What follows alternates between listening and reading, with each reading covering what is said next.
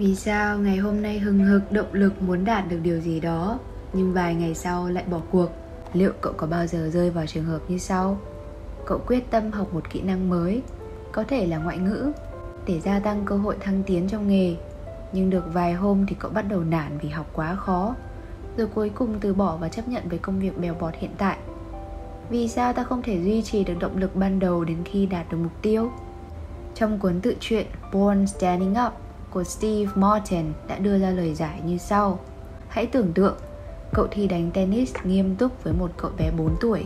Cậu sẽ nhanh chóng cảm thấy chán vì chiến thắng quá dễ dàng. Còn khi buộc phải chiến thắng tay vợt hàng đầu thế giới như Roger Federer Cậu sẽ cảm thấy nhụt chí vì trận đấu quá sức. Trái lại, cậu có đối thủ cân tài cân sức. Cả hai rượt đuổi tỷ số gay cấn. Cậu cảm thấy hào hứng, tập trung sức lực vào trận đấu để chiến thắng.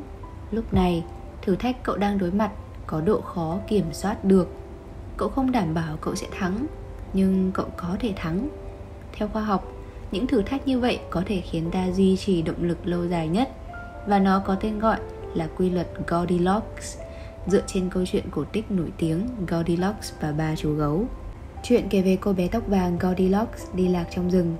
Khi đến một ngôi nhà nhỏ của gia đình gấu, Goldilocks đã nhìn thấy ba bát cháo một bát cháo quá nóng của gấu bố một bát cháo quá lạnh của gấu mẹ một bát cháo ấm vừa vặn của gấu con và tất nhiên cô chọn ăn bát cháo ấm vừa vặn đó Goldilocks cũng được dùng trong cụm Goldilocks Economy chỉ về một nền kinh tế có mức tăng trưởng vừa phải, không quá nóng cũng không quá lạnh. Họ gọi đó là the concept of just the right amount, một thứ vừa vặn hợp lý. Theo nhà tâm lý học Gilbert Brim một trong những nguồn hạnh phúc quan trọng của con người là thực hiện được những việc có độ khó phù hợp. Không quá khó, cũng không quá dễ. Những thử thách nằm trong đúng ranh giới thành công và thất bại thì cực kỳ hấp dẫn đối với não bộ. Chinh phục những thử thách có độ khó kiểm soát được không chỉ tạo được động lực mà còn là một nguồn hạnh phúc lớn lao. Như vậy, bí quyết để duy trì động lực có thể được tóm gọn như sau.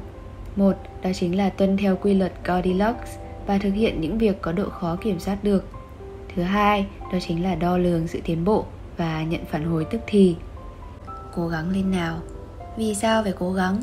Ý nghĩa của cố gắng chính là đừng để lúc cha mẹ cần, cậu chẳng có gì ngoài nước mắt. Đừng để đến lúc con cái cần, cậu chẳng có gì ngoài hổ thẹn. Đừng để đến lúc ngoảnh lại, nhìn quá khứ. Ngoại trừ lãng phí thời gian ra thì cậu chẳng có gì. Đó chính là lý do cậu phải phấn đấu và nỗ lực đấy.